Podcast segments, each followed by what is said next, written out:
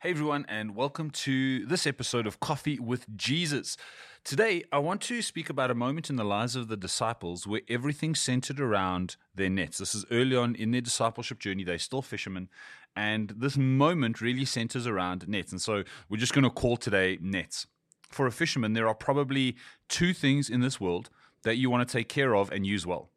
And there are two things that will define how productive your week will be, your how successful you are. And these two things really are your boat and your net. Let me ask you just real quick, in order to set this up, what in your life determines your level of effectiveness?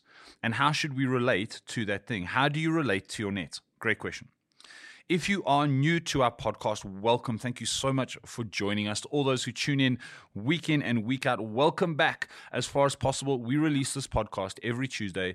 And the point of it is just to spend some time, maybe over a coffee, maybe in your car, in traffic, or, while you're at gym. Let's just spend 15, 20 minutes together speaking about something that may help us become more like Jesus. As I mentioned, today we are uh, dealing with the disciples. I want to read a, a, passage from the Gospel of Luke. It's a few verses altogether, and let's uh, get into it. On one occasion, uh, Luke chapter 5, verse 1. On one occasion, while the crowd was pressing in on him, Jesus, to hear the word of God, he was standing by the lake of Gennesaret.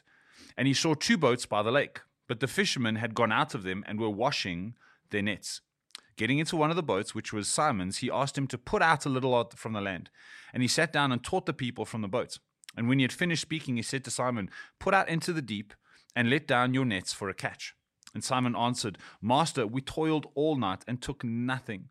But at your word, I will let down the nets. And when they had done this, they enclosed a large number of fish, and their nets were breaking. They signaled for their partners in the other boat to come and help them, and they came and filled both boats so that they began to sink. But when Simon Peter saw it, he fell down at Jesus' knees, saying, Depart from me, for I am a sinful man, O Lord. For he and all who were with him were astonished at the catch of fish that they had taken. And so also were James and John, sons of Zebedee, who were partners with Simon. And Jesus said to Simon, Do not be afraid. From now on you will be catching men. And when they had brought their boats to land, they left everything and followed him. The context here is people are pressing in. Jesus looks around he sees some boats that have been docked, and then he looks for their owners, and they are diligently cleaning the nets on one side. That's what everyone would have seen on the surface. Everyone would have seen docked boats and cleaning fishermen. But this is Jesus. Jesus looks at the situation and, and he looks at your situation and my situation, and he sees so much more than just what's happening on the surface. You see, the men had docked their boats because at this point they'd given up. They'd given up on fishing for the night. They were done. They were cleaning nets that we read had caught no fish. Can I ask real quick, why do nets that have caught no fish need cleaning? Well, the reality is, when you drag a net through water hoping to pull up a catch of fish, sometimes what you end up bringing to shore is weeds and waste and litter and rubbish. And sometimes what happens is, at the end of a day where you've caught nothing, you spend longer cleaning your nets because what you have caught is the rubbish. And so, the, the nets needed to be cleaned, not from fish. They were hoping to have caught them, but they didn't, but from the stuff that reminded them of the fruitless night they had just had. So, first thought today is, is, is around that cleaning our nets. They would spend all night, caught nothing. They were done with work for the day. Perhaps they were downhearted because they'd caught nothing, but they were still cleaning their nets because there is always another night. And perhaps, maybe, just maybe, they might catch some fish the next night. So cleaning their nets was an act of hope in the face of disappointment. I want to say that again. Cleaning nets is an act of hope in the face of disappointment. It was the final act uh, of a disappointing day, but it showed that they had hope for tomorrow.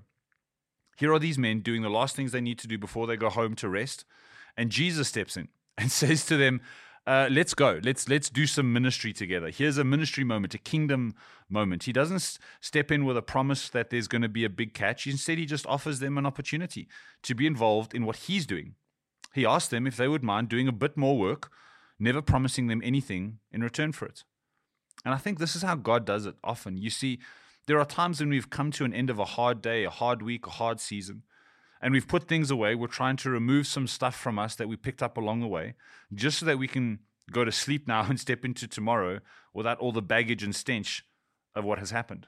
Perhaps you've gone through a season where you perhaps hope for one thing, you'd set your heart on catching one thing a promotion, a fiance, a breakthrough, a healing, perhaps a, just a phone call from a family member who you haven't seen in so long.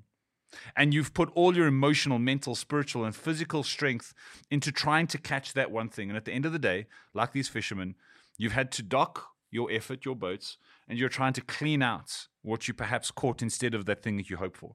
Perhaps you caught offense. Perhaps you're cleaning out unforgiveness. Perhaps you're cleaning out disappointment or doubt or fear. And you do it because you hope maybe tomorrow, maybe next week, maybe this next season will bring what I didn't catch in this season.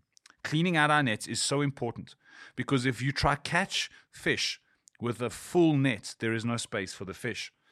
if you've allowed your net to become full of rubbish, there is no way you'll catch what you need the most. This makes sense to fishermen because their livelihood depends on bringing in a fresh catch every day. But it isn't so obvious always to us. Sometimes we try and step into a new relationship with a heart still clogged up with past hurt. Sometimes we try and enter into a job with offense from past leaders or past rejections, missed opportunities.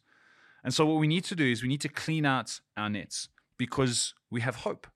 We have hope that that tomorrow might be better than today, next week might be better than this week. And so when you clean out your nets, you are declaring, My hope is not dead. I believe that what's ahead is better than what's behind. But sometimes it's into these moments that Jesus steps in. Moments where we feel like we've got nothing left to give, moments where, if we're honest, we would like someone to come alongside us and bless us. I'm sure the, they wanted more than anything at that moment. They what they wanted was someone to come along and offer to cook them a brunch. Maybe they wanted someone to share their catch with them. And moments where we feel like we should be the ones who get given something, God calls us to do something. It's almost as if God's saying, I know you need a handout, but would you mind giving me a hand? He calls you to partner with Him in kingdom work, even though we might be in the process of putting everything away. And can I just say, never miss one of these invitations. Never ignore it. Yes, you might be tired. Yes, you might be weary, but never miss a moment where God invites you to be part of what He's doing. Because on the other end of that moment, where we choose to put God first, a miracle happens. The second thing I want to chat about is just the idea of letting down your nets. Simon allows Jesus to get into the boat. I don't know how long he preached for. I know Jesus preached a long time. He had to preach. He had a knack for preaching for quite a while. We know that people would miss meals and all that kind of stuff. But let's just say at least uh, uh, it's a, it's not a 30 minute sermon. Okay. So I wonder what was going on in Simon's head while the crowds were being captivated by Jesus' words. I wonder if he was kind of going, Can I just please just get back home? Can I please just get back? I want to go sleep so that I'm ready for tonight. I wonder if he got distracted. I wonder if he started thinking about other things. But when Jesus was finished, he turns to Peter and says, Go out into the deeper area of water and let down your nets. Now, here's the thing this makes no logical sense. Number one, you're supposed to fish during the night, not the day. Number two, the nets were designed in such a way that you don't fish in the deep but in the shallows, so that the fish could not escape below the bottom of the nets. And lastly, they just come from a night of catching nothing. So here's what Peter was saying it's the wrong time, it's the wrong method, and it's the wrong water. His expertise in fishing was telling Peter there are no fish, it's the wrong time of day, and we're doing it in the wrong way. What Peter knew was that this was all wrong.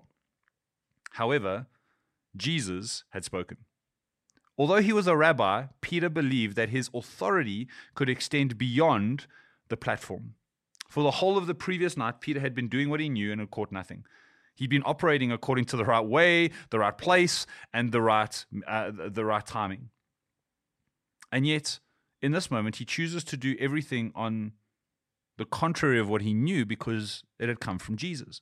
And so basically, Peter says, Because you say so, Jesus, I will and he lets down his nets, and we know the end of it. He, he, the, he, he, it's the largest catch of fish that anyone has ever seen, to the point where James and John have to bring their cleaned nets and help with the load. The thing is, though, the catch, the abundance, is not the end of the story. Lastly, Jesus says to them, Hey, I know this is the greatest day of your life, but can you leave your nets? Can you leave them behind? And we know he offers them purpose and destiny. He says, From now on, you are going to be fishers of men. Your life is going to count more than just what you catch in a lake. Your life is going to count about the souls you encounter. And so in this passage, we see the disciples do three things with regards to their nets. The disciples are cleaning them in hope, they let them down in faith, and they leave them in obedience. they clean them in hope, they drop them in faith, and they leave them in obedience. I want to go back right to what we said in the beginning. If a net is one of the things that defines a fisherman's productivity and success, what in your life defines your productivity and your success? Maybe it's a gifting or an ability. Maybe it's a title or a position.